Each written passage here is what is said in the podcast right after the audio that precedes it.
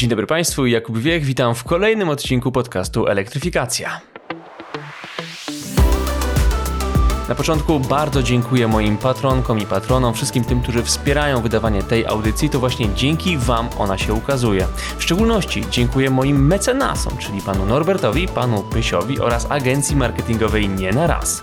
A dzisiejszy odcinek będzie dotyczył tematu, o który pytaliście mnie wielokrotnie za pośrednictwem Instagrama i Facebooka, mianowicie wizyty Xi Jinpinga w Moskwie i spotkania z Władimirem Putinem. Otóż dzisiaj razem z zaproszonym gościem, a jest nim profesor Michał Lubina, politolog, podróżnik, badacz stosunków międzynarodowych, który specjalizuje się w relacjach rosyjsko-chińskich, a także autor świetnej książki Niedźwiedź w objęciach smoka, będziemy zastanawiać się nad tym, co oznacza to spotkanie, jak wyglądają dzisiejsze relacje rosyjsko-chińskie, czego można się spodziewać zarówno po Moskwie, jak i po Pekinie i jakie wnioski z tego płyną dla szerszego świata. Porozmawiamy zarówno o energetyce, o tym, czy Chiny faktycznie kolonizują surowcowo Rosję, jak wyglądają wzajemne relacje handlowe tych państw, ale także o tym, jakie wnioski wyciąga zarówno Moskwa, jak i Pekin z toczącej się obecnie i rozpętanej przez Rosję wojny na Ukrainie.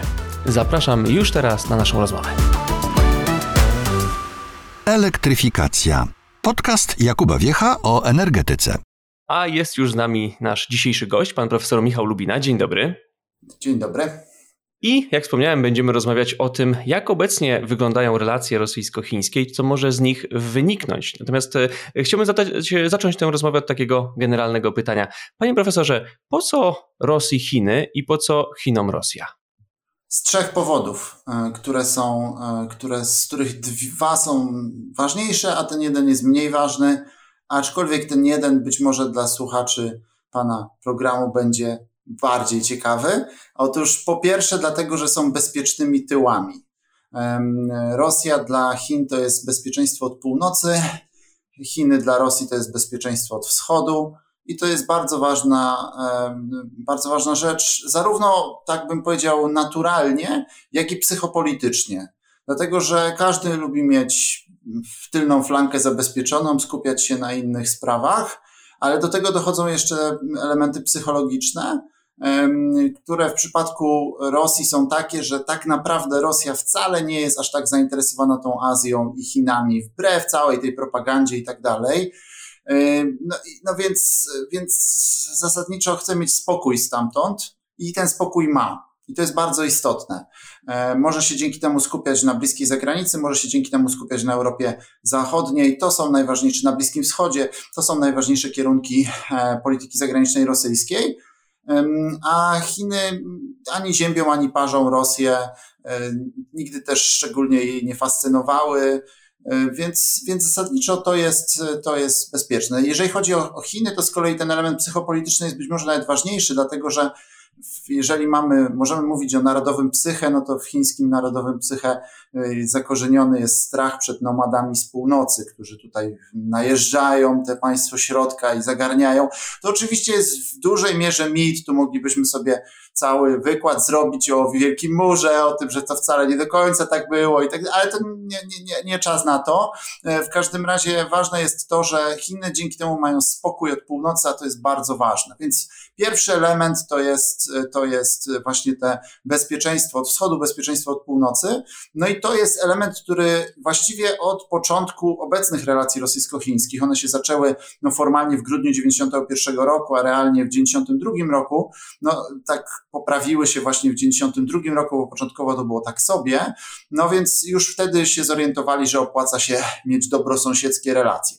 Natomiast obecnie to jest szczególnie ważne, bo to się wiąże z drugim elementem, do którego za chwilę przejdę, natomiast natomiast Chińczycy to, to, e, to, to, to nazwali Beigao Bei, czyli plecy w plecy. Także jakby dwie, dwie strony opierają się e, o siebie plecami, no i dzięki temu mogą się skupiać na, na innych e, elementach.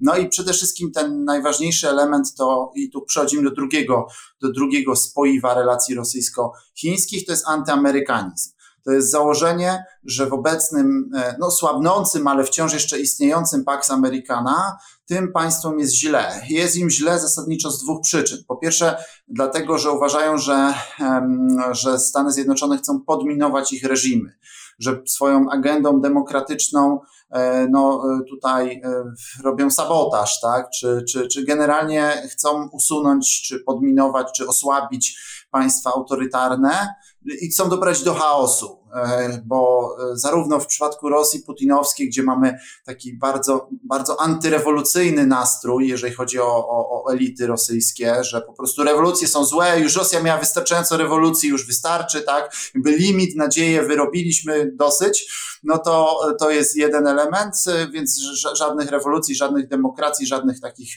tutaj głupot, to już było w latach 90. i źle to wspominamy, tą drugą smutę, mm, więc E, więc, a, a Zachód jakby takich dopuścić, no to by to zrobił e, nam tu znowu, a w przypadku Chin, no to to jest, to jest stare utożsamienie demokracji czy, czy, czy jakichkolwiek wolnościowych elit z czym, co się nazywa Luan, czyli chaos, i tak przypomnę, że Deng Xiaoping określił wydarzenie na Tiananmen w 1989 roku, że to jest chaos. E, i, i zasadniczo albo porządek, albo anarchia. No a w państwach autorytarnych, zwłaszcza w azjatyckich państwach autorytarnych, są oczywiście chwalebne wyjątki, ale mało ich i zazwyczaj w XX wieku, ale zazwyczaj ten, ten, ta, ta, taka główna, główne pytanie było, czy anarchia, czy despotia. I zazwyczaj wybierali despotię, zakładając, że mimo wszystko despotia jest lepsza. No i bez wątpienia um, tak uważa komunistyczna partia Chin. No więc to jest ten pierwszy element, że Amerykanie tutaj warholom po prostu przeszkadzają, chcą, chcą nam wysadzić porządek społeczno-polityczny, e, reżimy autorytarne. Ale drugi element jest równie ciekawy, dlatego że oni zakładają, że w Pax Americana, że Pax Americana niewidzialną ręką e, Stanów Zjednoczonych blokuje im rozwój. To znaczy, że w obecnym modelu, że w obecnym porządku międzynarodowym są pewne granice rozwoju dla, dla mocarstw, dla naj, naj, najsilniejszych państw, ale nie aż tak silnych jak Stany i że Stany po prostu niewidzialną ręką blokują ten, ten rozwój, e, a to przez swoje instytucje, a to e, na przykład przez Międzynarodowy Fundusz Walutowy, czy przez Bank Światowy, w którym Chińczycy na przykład uważają, że powinni mieć znacznie więcej udziałów niż mają, że on nie odzwierciedla obecnego, obecnego poglądu na świat. No a w przypadku Rosji, no to, no to oni oczywiście są dużo słabsi gospodarczo, więc do tego dochodzi taki element bardziej ideologiczny, aksjologiczny, że ten Zachód tu narzuca różne, różne wartości, które są mm, nie, nie, niezwiązane jakby z, z z tradycyjnymi, cokolwiek by to znaczyło, wartościami rosyjskimi. No i, no więc to, to, to, to, jest, ten amerykanizm jakby na dwóch, na dwóch sferach, w dwóch, na dwóch, dwóch obszarach, czyli po pierwsze obrona przed przed, przed, przed podminowywaniem autorytarnych reżimów, a po, drugie, a po drugie założenie, że Amerykanie blokują rozwój innych konkurentów. No i wreszcie trzeci element, trzecie spoiwo relacji rosyjsko-chińskich to jest element gospodarczy i to jest ten oczywiście, który myślę, że w tym programie jest najbardziej ciekawy, natomiast on jest mniej ważny niż te dwa pierwsze, dlatego że w relacjach e, rosyjsko-chińskich polityka jest ważniejsza od gospodarki, to polityka decyduje. Natomiast ta gospodarka oczywiście też jest ważna, to znaczy przez 30 lat, czy, czy 31 w tym momencie lat relacji rosyjsko-chińskich, mm, no to najpierw takim podstawowym spoiwem był handel bronią. I to, był, to było spoiwo, które było szczególnie wyraźne w latach 90., e, kiedy w zasadzie broń była jedyną rzeczą, która Rosja e, sprzedawała en masse e, Chinom, no ale była to i, i dalej ją sprzedaje oczywiście. Tam oczywiście były fluktuacje, możemy sobie zobaczyć na CIPRI, na danych, jak to szło, natomiast, natomiast no, za, za zawsze jest Rosja w czołówce partnerów chińskich. Natomiast chodzi o to, że Chiny w międzyczasie zrobiły skok technologiczny i już nie są, nie wiszą tylko na rosyjskiej broni, więc no może pod pewnymi względami w niektórych sferach może nawet ich dogonili, prze, przegonili. Natomiast, więc to już nie jest aż tak istotne. Ostatnie wielkie kontrakty mieliśmy po pierwszej, po pierwszej rosyjskiej interwencji na Ukrainie. No od tego czasu średnio, tak? Nie ma niczego takiego spektakularnego, choć no może teraz znowu będzie. W każdym razie, co, co jest ważniejsze, to to, że od roku 2008 i to jest akurat dość łatwa data, tu, tu mamy taką jedną datę, która jest przełomem, mm, powoli wchodzi drugi element, czyli energetyka, e, a ściślej surowce. 2008 rok to jest podpisanie porozumienia o ropociągu WSTO, czyli wschodnia Syberia, wschodnia Sybir, Tichy Okean, czyli wschodnia Syberia, Ocean Spokojny. E, oczywiście to trochę jeszcze potrwało, zanim Rosjanie to zbudowali, no bo że się dostanie na piśmie coś od Rosjan, to jedno, a żeby zmusić ich do czegoś, to drugie, ale w końcu się udało. E, więc ropociąg WST, on ma dwie nitki, jedna bezpośrednio leci do Chin, druga leci pod Władywostokiem do portu Koźmino i stamtąd statkami jest transportowana, ale też w większości do Chin.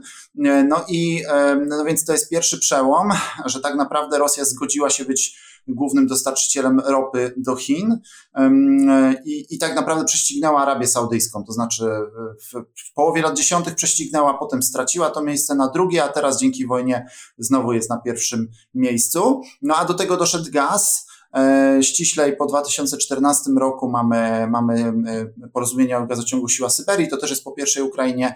Mm, e, potem jeszcze dochodzi handel LNG. No więc, więc to plus, plus pomniejsze rzeczy typu węgiel, e, czy, czy drewno, czy, czy, czy, czy już całkiem e, nie ta skala, ale dalej, ale dalej oczywiście istotne typu pszenica, czy, czy jakieś tam ryby i tak dalej. Także, także ten, natomiast, no ale generalnie jeżeli chodzi o, o, o handel, no to tam jest ponad 80% to są surowce, w większości nieprzetworzone. Także, e, także to jest jakby fundament, w sensie gospodarczym to jest ewidentnie neokolonialny układ, to znaczy Chiny Chiny kupują surowce, a sprzedają e, przetworzone materiały. Natomiast on w sumie pasuje obu stronom. To z kilku powodów. No i, i, on jest, i on jest tym trzecim elementem, natomiast te, te dwa są to, to taki trójkąt jest w ten sposób, nie? Czyli, że, że mamy po, po, pierwsze bezpieczne tyły, po drugie antyamerykanizm, no i po trzecie ta współpraca gospodarcza. Także to są trzy fundamenty relacji rosyjsko-chińskich i one są dość mocne.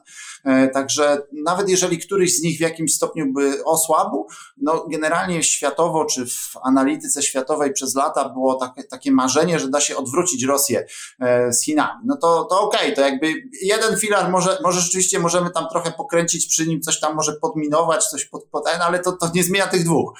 Także, mm, także to, e, to pamiętajmy o tym, że to są relacje oparte na całkiem solidnych fundamentach.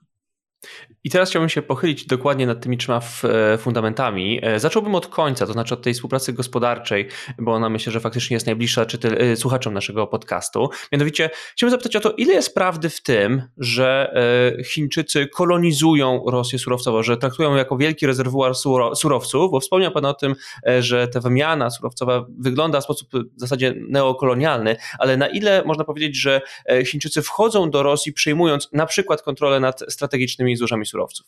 No właśnie nie bardzo, nie bardzo przejmują. To jest, e, to, dla, e, zatrzymałem się w, w, tym poprzednim, e, w poprzedniej serii pytań, zatrzymałem się trochę mówiąc, dlaczego to obu stronom pasuje. No to teraz mam szansę, żeby to dokończyć. Otóż Rosja sprzedaje to, czy ropę, gaz, tak, czy drewno i tak dalej. Natomiast, a Chiny to biorą. Natomiast Rosja dalej kontroluje swoje złoża, Rosja dalej, dalej e, ma kontrolę nad, nad przesyłem, Rosja dalej, e, to, to, to, to generalnie rzecz biorąc jest dalej handel międzynarodowy. To nie jest tak, że mamy chińskie firmy, które sobie na Syberii po prostu wydobywają ten gaz, po czym go transportują do, e, do, do państwa środka. To są dalej, to są rosyjskie firmy, które, które, które to robią. I oczywiście te kontrakty są korzystniejsze dla Chin, natomiast cała sztuka jak powiedział wybitny amerykański e, intelektualista The Art of the Deal e, w, w relacjach rosyjsko-chińskich e, polega na tym, że Chińczycy owszem zarabiają więcej, ale Rosja też zarabia, i to jest na tyle dużo, żeby, żeby się to im opłacało. I teraz, i, i teraz możemy pytać, komu się to opłaca, bo oczywiście, wie pan, tam e, kwestia typu interes narodowy to jest dość, dość taka abstrakcyjna e, tutaj kategoria, a ten interes, a, a konto w szwajcarskim banku, czy teraz może już niekoniecznie w szwajcarskim, bo zaczęli kontrolować, ale tam na Kajmanach to już jest bardzo konkretna rzecz, mało teoretyczna. No więc mi się przypomina tutaj ten,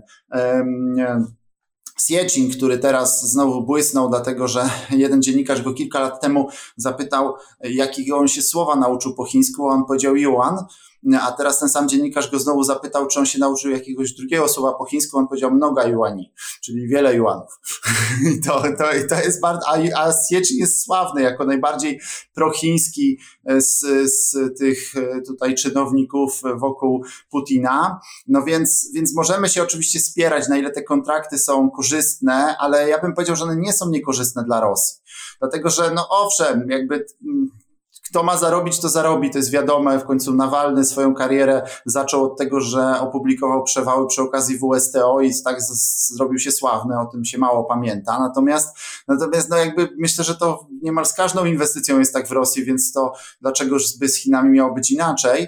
E, natomiast to nie jest takie niekorzystne dla Rosji per se, dlatego że przynajmniej do wojny nie było. Ponieważ tak, po pierwsze, jakieś pieniądze dostawali i to były pieniądze, które były no, powyżej kosztów przetworzenia, uzyskania transportu i tak dalej. Zarabiali na tym. Oczywiście zarabiali mniej niż z Europą, ale tu był taki bardzo ważny element, że te, ta współpraca z Chinami służyła jako straszak dla Europy. I to było bardzo, bardzo, bardzo ważne, dlatego że, że z tej perspektywy jakby każdy dobry szantaż żeby działał, musi być oparty na, na, na przynajmniej w jakimś stopniu na, na rzeczywistości, na, na, na prawdzie, przepraszam za górnolotność. Nie można sobie po prostu tylko tak ściemniać. To po prostu musi być oparte na faktach w jakimś stopniu. I Rosjanie generalnie wobec Europy Zachodniej stosowali taką narrację, nie podoba się wam, a to my pójdziemy do Azji, tam witają nas z otwartymi ramionami. I oczywiście, że ci Azjaci płacili mniej, ale połączenie tego z szantażem wobec zachodnioeuropejskich elit, którym się to po pierwsze opłacało, bo ten rosyjski gaz był tani. I te, część tych elit była kupiona, jak wszyscy wiemy. No ale powiedzmy, że nie wszyscy. Ale czy kupiony, czy nie, to taki niemiecki, czy inny francuski, czy austriacki minister no przecież nie powie, że jest kupiony i po prostu ma, ma ten, tylko powie, no nie, no musimy brać te, te, te surowce, bo jak nie, to Chińczycy wezmą. No, no więc to, to w tej, z tej perspektywy, jak się na to spojrzy z takiej układanki e, szerszej, no to miało to sens dla Rosji, żeby po prostu y, rozwijać relacje z Chinami i nawet budować te gazociągi, które może nie były aż tak super korzystne, bo dzięki temu uzyskiwało się znacznie korzystniejsze kontrakty w Europie, bo był straszak na Europę. Także, także to jest jedna rzecz. I to jest pierwsza rzecz, która była, myślę, że nawet podstawowa. Zresztą to sam Putin tak powiedział. Putin powiedział, że WSTO to nie jest czysto biznesowy e, model, tylko że to jest projekt geopolityczny no to wiemy, że Władimir Władimirowicz lubi słowo geopolityka i tam je używa w wielu, wielu elementach, tam o różnych tragediach geopolitycznych sobie lubi opowiadać, tak?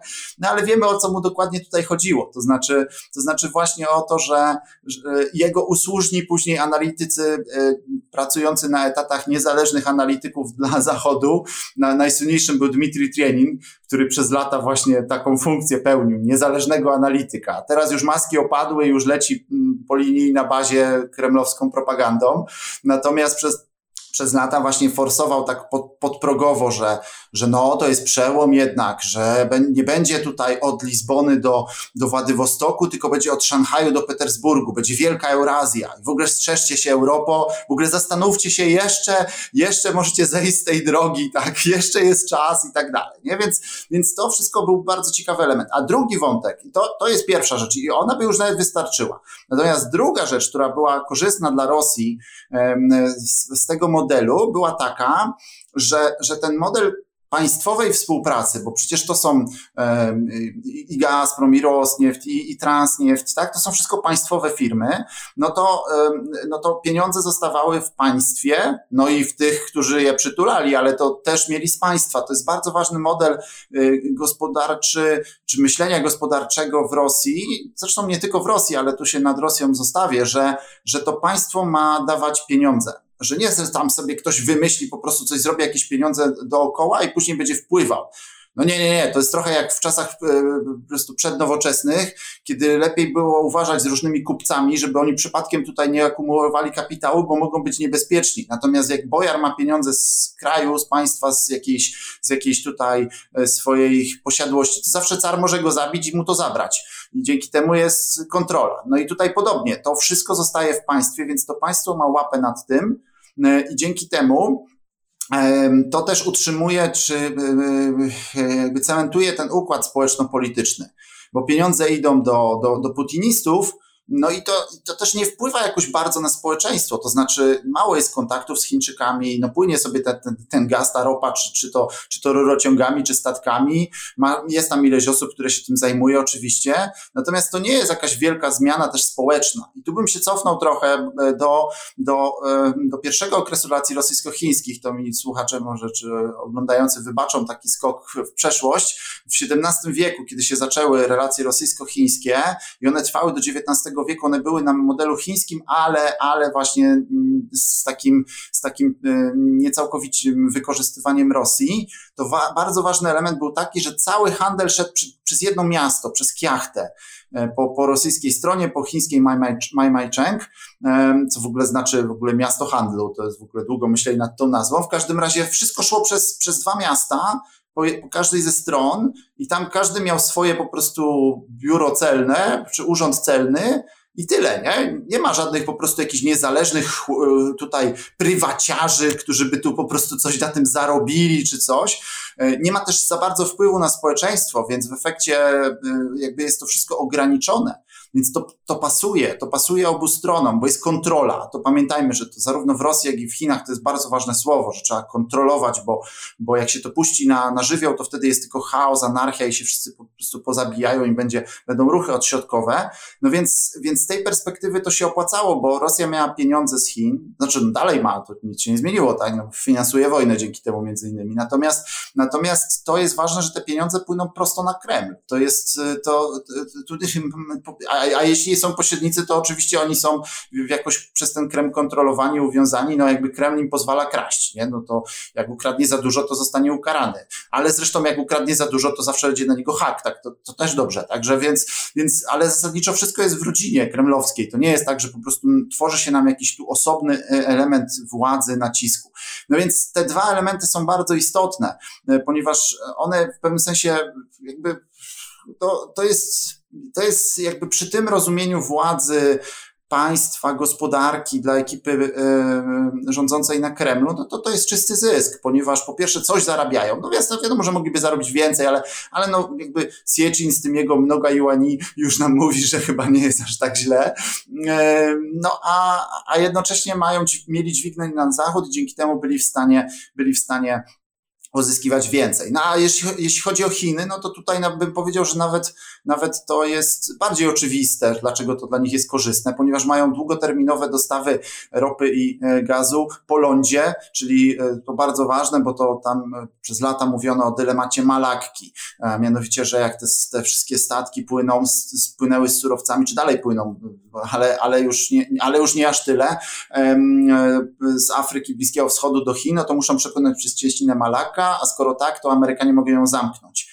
I właśnie dlatego Chińczycy e, po pierwsze budowali, e, e, znaczy w Birmie zbudowali ropociąg, gazociąg, z Pakistanem rozwinęli kontakty, żeby to zmniejszać, ale przede wszystkim z drugiej strony, czyli gazociąg, z, czy gazociągi, bo jest ich kilka z Turkmenistanu, no i Rosja. Rosja, z którą Chiny mają ponad 4200 z hakiem kilometrów granicy, no i, no i to, no i to jest idealny model, tak? No mamy po prostu wielką lądową granicę, po której której e, e, mamy gazociągi, rurociągi, po prostu e, ropociągi. Amerykańska flota nic nie może zrobić i mamy to długoterminowo, e, po niskiej cenie, no po prostu żyć nie umierać, natomiast to trochę zajęło Chinom, e, to zresztą opisuję to w książce, no zajęło im to mniej więcej dekadę, niecałą dekadę w przypadku ropy, no i trochę ponad dekadę w przypadku gazu, żeby ta Rosja wreszcie tak się zgodziła na ten model, no ale w końcu się to, to się stało, no i, no i to pasuje Chinom, bo to jest i gospodarczo korzystne i, i strategicznie korzystne, więc, e, no więc znowu widzimy, że, że tak naprawdę podstawy dla obu tych państw są solidne, to znaczy, to są solidne podstawy, to nie są po prostu jakieś wydmuszki. Tego się nie da tylko po prostu powiedzieć, a kradną na Kremlu. No owszem, kradną, oczywiście zawsze kradli jakby, ale to nie jest istota sprawy, to jest po prostu pewien element dodatkowy, taka, taka dekoracja, taki lokalny klik, koloryt. Natomiast to nie jest y, istota, istota rzeczy. Istotą rzeczy jest to, że to jest racjonalne i, i, i całkiem rozsądne z punktu widzenia obu tych, tych krajów, a to nam z kolei mówi, że to nie jest takie łatwe do zmiany. To znaczy oni jednak zbudowali model, który jest stabilny i który będzie, będzie trwał.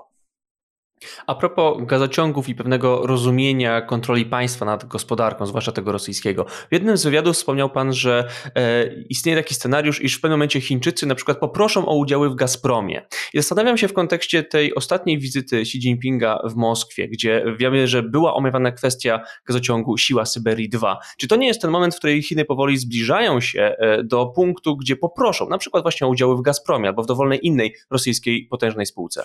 No, nie chciałbym spoilerować spoilerować mojego, mojej książki, dlatego że na koniec tam właśnie ten wątek omawiam i robię to w takim stylu, który mi najbardziej pasuje, czyli metaforyczno-alegorycznym, mm, bo zanim odpowiem na Pana pytanie, to najważniejsza jest jedna rzecz. Aung San Suu Kyi mógłbym tu zacytować, czyli przywódczynię birmańską. Psychologia jest wszystkim, decyduje o wszystkim w polityce. I w przypadku psychologii mamy, e, mamy, a może nie o wszystkim, ale naprawdę o wielu rzeczach. W każdym razie mamy, e, na czym polega chiński klucz do rosyjskiej duszy, e, jeżeli można tak powiedzieć. Po pierwsze na, na tym, że Chińczycy niezwykle komplementują Rosję. E, to dawać twarz, gej między po, po chińsku, czyli komplementować po prostu nadmiernie. Tak? To, co zrobił Xi Jinping teraz przyjeżdżając do, do Rosji, to jest danie twarzy. I to jest bardzo, to jest czytelne w całej Azji. Więc to jest pierwszy element. Proszę zwrócić uwagę, zawsze Chiny będą mówić, że, że Rosja to jest wielkie mocarstwo i tak dalej. Gadają tak naprawdę od 30 lat, są w tym dobrzy, i jednocześnie, a ostatnio zaczęli jeszcze gadać, że Rosja jest wielka pod przywództwem Putina. Także to jeszcze jest jeszcze ważny element wzmacniający go. No i do tego dochodzi mm, wątek, który wielu, może nie wielu, ale kilku komentatorów czytałem, że a zamkniętymi drzwiami Chińczycy upokarzają tą Rosję. No więc, no, no, moim zdaniem nie. Moim zdaniem nie. Ja się z tym fundamentalnie nie zgadzam.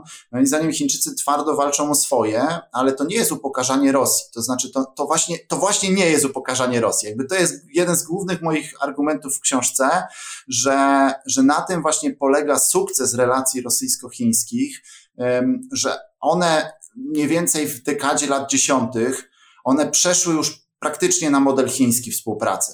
Znaczy, oczywiście Rosja się tam jeszcze trochę czepie i w ogóle czasami się kopie i próbuje coś tam jakąś, i, i nie jest całkowicie wasalem, tak? ale, ale jest to model współpracy chiński. Natomiast jego sukces polega właśnie na tym, że Chińczycy znają granice, że znają granice i wiedzą, że nie mogą przesadzić. I do tej pory oni nigdy nie przesadzili, przynajmniej w ostatnich 32 latach, tak? Nie mówię tam o, o, o, nie wiem, o rewolucji kulturalnej, tak? Gdzie zmieniali nazwę ulicy prowadzącej do ambasady radzieckiej na antyhegemonistyczną, czy anty, antyimperialistyczną, tak? Także no to, to jakby inna większość, tak? Natomiast obecnie, obecnie ewidentnie przez te trzy dekady Chińczycy się nauczyli Rosji i wiedzą, że nie mogą przesadzić. Ale teraz, i to jest clue, teraz mają naprawdę taką przewagę i co więcej będzie ich korciło, żeby tak zrobić. Dlatego, że teraz jest Rosja bardzo słaba, wisi na tych Chinach i teraz Chiny mogą właśnie tego zażądać. I moim zdaniem, jeżeli to zrobią, oczywiście nie zażądają tego wszystkiego naraz, wiadomo, to, to jest inna, inna sprawa. Natomiast w kilku wywiadach, to chyba dla Michała Potockiego najpierw wymieniałem jakby te, te rzeczy, które Chińczycy mogą zażądać. I, tak, no i to, to są udziały w Gazpromie, to są udziały w Rosniefti, w Transniefti i tak dalej. To są e, złoża, udziały w złożach syberyjskich, a najlepiej większość. Mm, I to jest Arktyka, to znaczy internacjonalizacja Arktyki.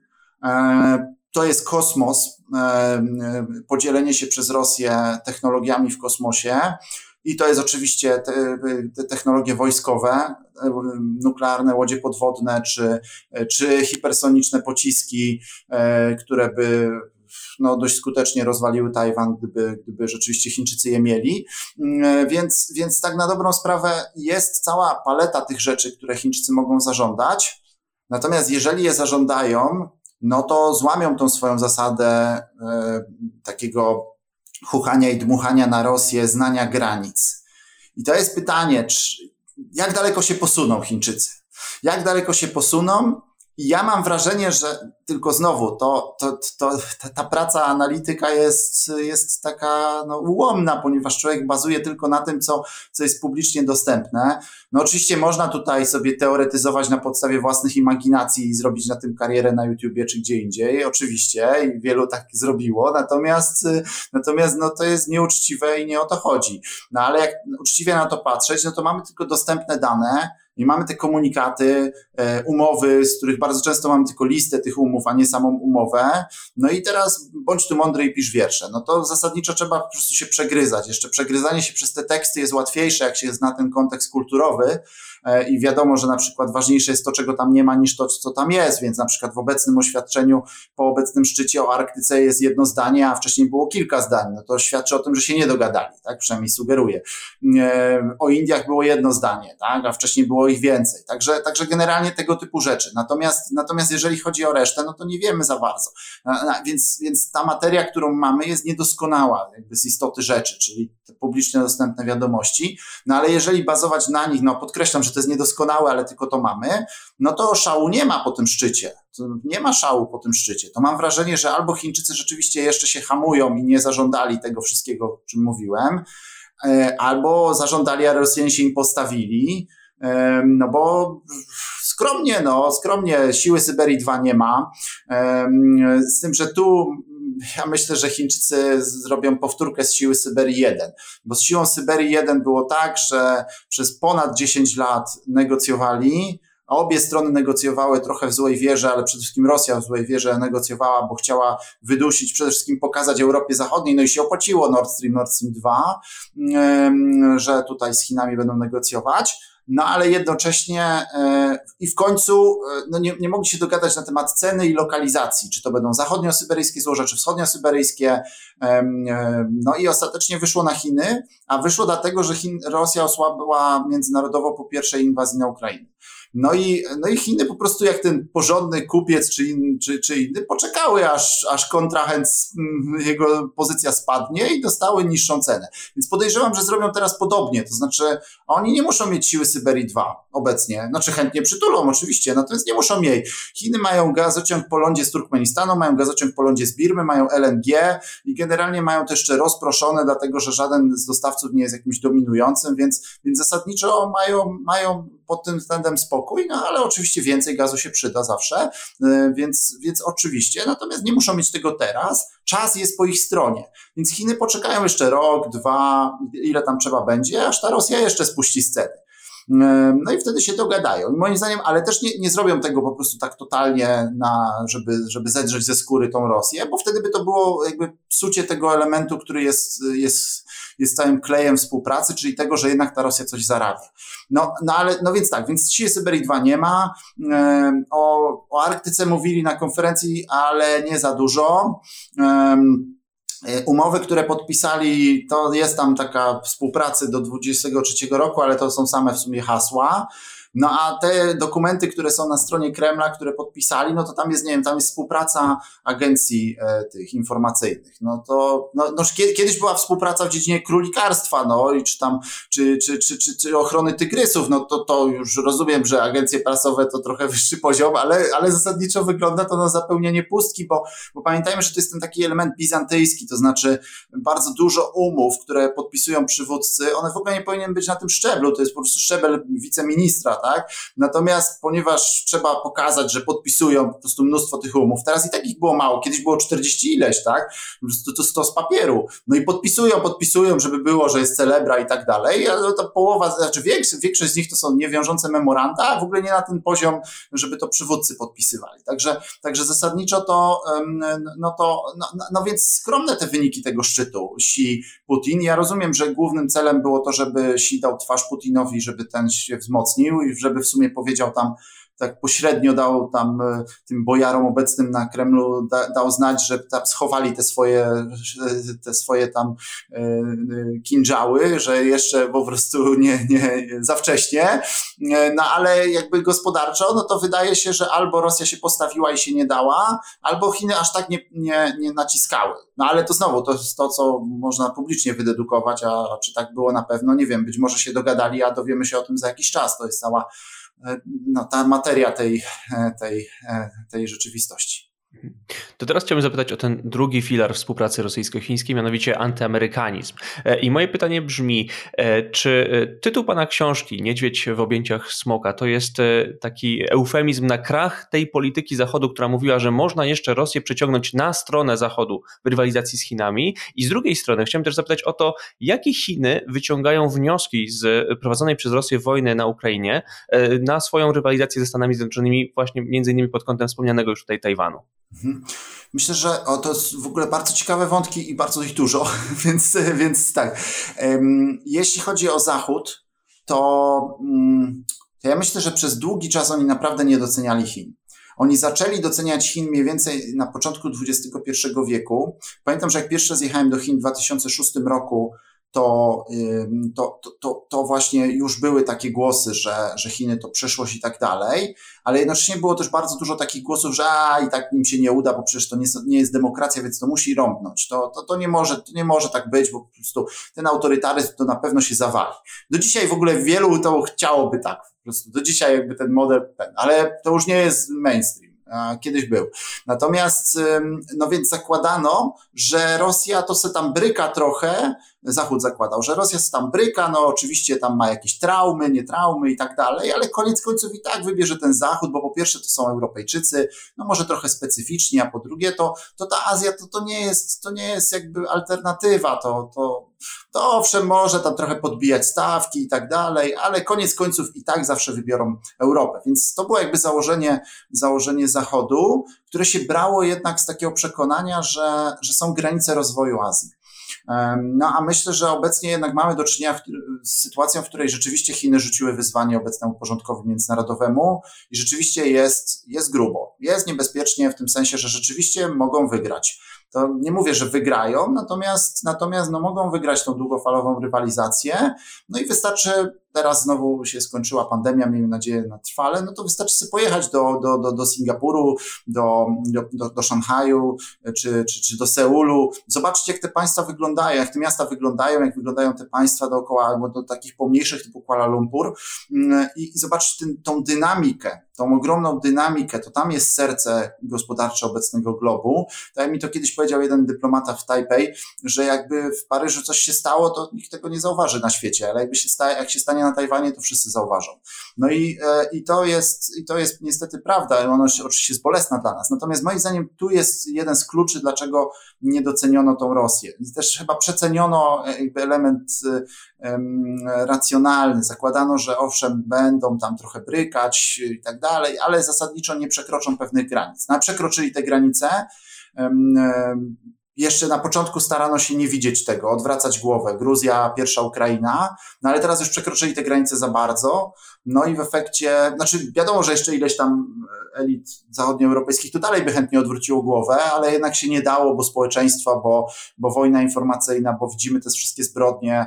Mm, to tak jak powiedział kiedyś mój znajomy, że gdyby Twitter istniał w trakcie powstania warszawskiego i go powstańcy mieli, to może by ten Zachód bardziej pomógł. No, bo, no więc Ukraińcy to, to mają teraz, no i to jest, to jest, i to jest właśnie e, istotne, że, że rzeczywiście E, no, no więc Zachód już nie może tak po prostu z tą Rosją gadać. Tak, tak, tak. Przynajmniej no, próbuje oczywiście zrobić manewr pod tytułem obalcie Putina i wtedy może się jakoś wróci, ale Rosja nie jest na to za bardzo chętna, więc przynajmniej na razie. No więc, e, więc myślę, że tu jest ten element, dlaczego się nie udało z Rosją, e, bo zakładano, że ta Rosja jednak jest w jakichś granicach, no po zachodniemu powiem rozsądku, to oczywiście lekko orientalizuje, natomiast takie było, takie było założenie. Natomiast jeżeli chodzi o, e, może pan powtórzyć drugie pytanie, bo już... Pytałem o wnioski, które Chiny A, wnioski, mogą wyciągnąć tak, tak. z mhm. Ukrainy mhm. dla Tajwanu. Eee, znaczy, po pierwsze, Chińczycy się bardzo denerwują, jak się robi to porównanie, e, bo uważają, że a, jak to w ogóle niepodległy kraj, w ogóle, a tu prowincja, a tu prowincja. Ale ja akurat lubię to porównanie, uważam, że ono jest trafne, bo rzeczywiście one nam oddaje pewien element taki wielkoruski i wielkochiński. No, jakby nie ma wielkiej Rosji bez Ukrainy, nie ma wielkich Chin bez, bez Tajwanu, nie ma tego wielkiego zjednoczenia narodu chińskiego e, Xi Jinpinga bez, bez Tajwanu, więc to jest jasne. No a wnioski chińskie, po pierwsze, po pierwsze to e, Zachód pomógł. I to, jest, I to jest pierwsza rzecz. I Zachód może pomóc Tajwanowi, e, więc e, a Tajwan ma lepszą, pozdrawiam moich kolegów geopolityków, Tajwan ma lepszą geografię niż Ukraina do obrony. Więc, więc jakby tutaj te dostawy broni z Japonii czy ze Stanów, no to może, albo może same dostawy broni niekoniecznie zmienią sytuację, ale jeżeli Tajwan będzie się wystarczająco długo bronił, Japonia wejdzie do wojny i Stany wejdą do wojny, to niekoniecznie Chiny tą wojnę wygrają, a wręcz mogą ją przegrać. No oczywiście później może, może się zacząć wojna jądrowa i wtedy mamy już w ogóle zupełnie inną dynamikę, natomiast konwencjonalną, no to Chiny raczej przegrają w sytuacji, kiedy wchodzi Japonia i Stany. I jeszcze może Australia. Także to jest pierwsza rzecz. Druga rzecz, którą się Chiny nauczyły, to to, że chyba nie będzie tak łatwo, że się zrzuci tutaj spadochroniarzy na Tajpej, którzy po prostu przejmą, zajmą pałac prezydencki e, i po jakiejś krótkiej strzelaninie po prostu załatwią sprawę, no bo to, to, to, to chcieli zrobić Rosjanie oczywiście w wersji bardziej hard, ale, ale jednak tak, no Hostomel chcieli przejąć i, i szybko zająć i, e, i dokonać takiego, taki swoisty pucz, taki rajd, taką trochę praską wiosnę, tylko w wersji, wersji współczesnej i, i, i polegli. No więc to też Chińczycy się chyba tego nauczyli, że, że, że, że tak jest. Więc Chińczycy z tego wyciągają jeden prosty wniosek. Jeszcze nie czas na Tajwan. Nie, że zrezygnują, bo nie zrezygnują, natomiast, natomiast no poczekają na przykład na wybory w Stanach, E, będą starali się urabiać tych Amerykanów, żeby, znaczy generalnie Chińczycy by niewyobrażalne pieniądze za, wyłożyli Amerykanom za odpuszczenie Tajwanu, tylko że nie wiadomo, czy Amerykanie to zrobią. Natomiast no jak wygrają jacyś bardziej izolacjoniści, no to może się Amerykanie będą zastanawiać, nie? Więc to, to jest kolejny element. Amery Chińczycy mają nadzieję teraz, że Amerykanie ugrzęzną w Ukrainie i że, i że Zachód w końcu pęknie i będzie miał dość i że, i że koniec końców ta wojna wy zostanie wygrana przez Rosję więc Zachód osłabnie, czyli jakby, że się skończy tak, jak Chiny miały nadzieję, że na początku będzie, czyli że, że Zachód będzie podzielony i Rosja wzmocniona, europejska architektura bezpieczeństwa zniszczona i tak dalej. To się nie udało, ale może długofalowo się uda, jak się wszystkie społeczeństwa zmęczą, jak będzie po prostu inflacja na, na, na, na ponad 20%, a nie 30%, jak będzie węgierska inflacja w całej Unii, tak, no więc, y, więc zasadniczo y, grają na to, że, że długofalowo to się Europa zmęczy i wtedy, i wtedy Rosja po prostu przy zielonym stoliku jakoś wygra, tak, no bo nie może na wojsku, no to przynajmniej przy zielonym stoliku, no i wtedy będzie można pójść z, z, z, z Tajwanem. Także, także z tym, że Tajwanem jest jeszcze sytuacja dynamiczna o tyle, że tam, tam mamy jeszcze ważny element polityki wewnętrznej. E, zobaczymy, kto wygra wybory w następnym roku. E, no, główny ten kandydat e, DPP, czyli niepodległościowej partii William Lai jest po prostu absolutnie off limits dla Chin. To jest, także będą bardzo nerwowi, jak, jeśli on wygra. Mm, no więc jest ciekawa dynamika. Natomiast, natomiast takie otrzeźwienie dla Chin to jest, jeśli chodzi o ta Ukraina.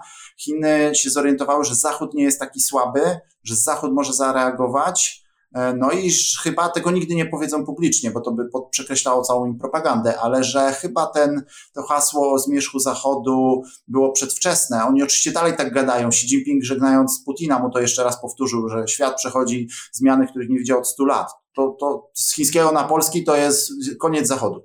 E, no, ale, ale myślę, że wewnętrznie to rozumieją, że chyba nie docenili trochę jednak zachodu.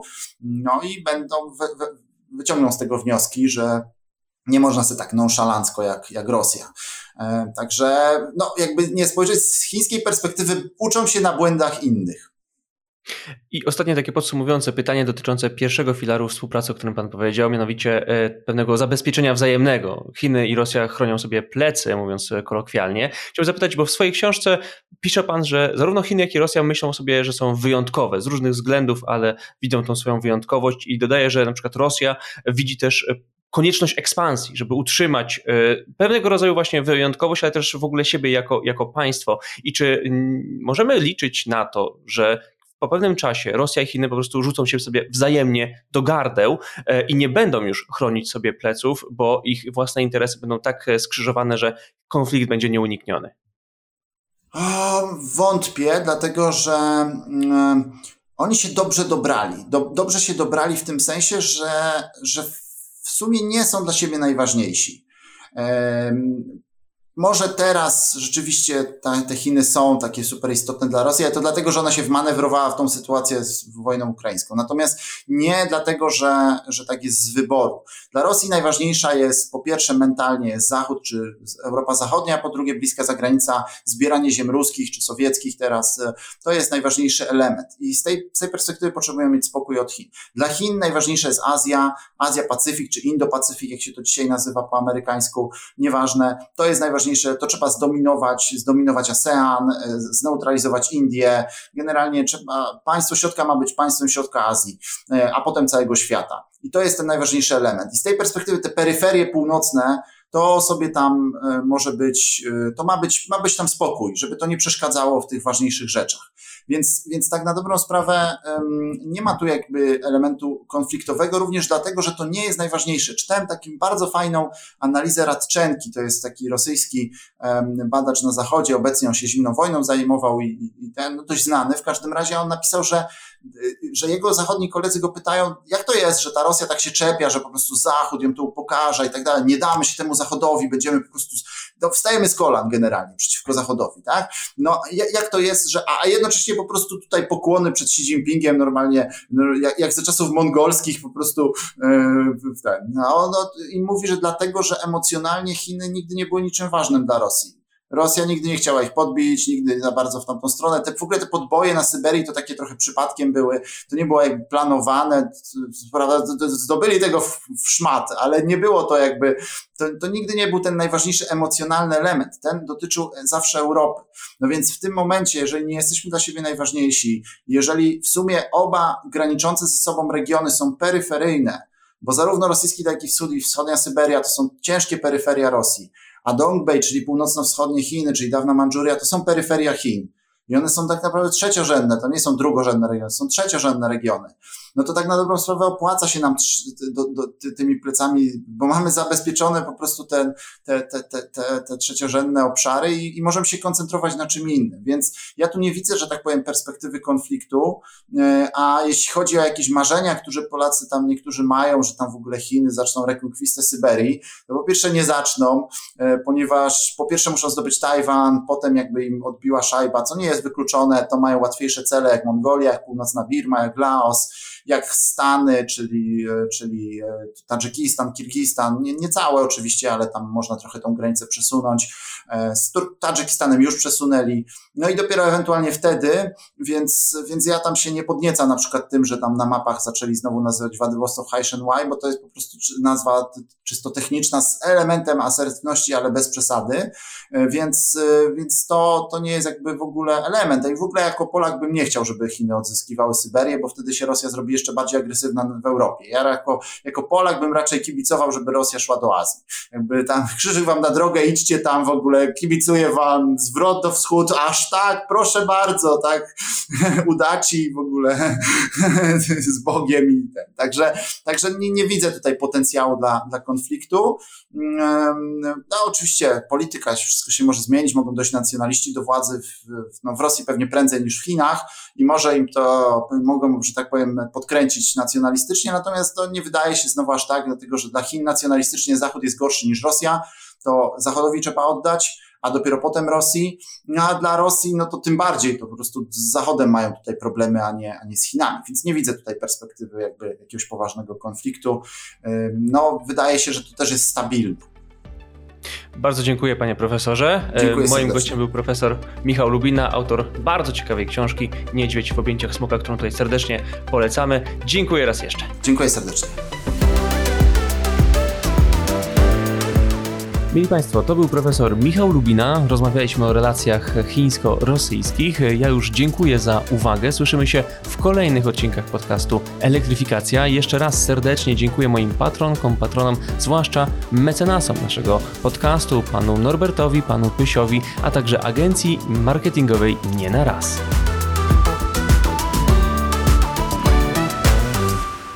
To była elektryfikacja. Podcast Jakuba Wiecha o energetyce.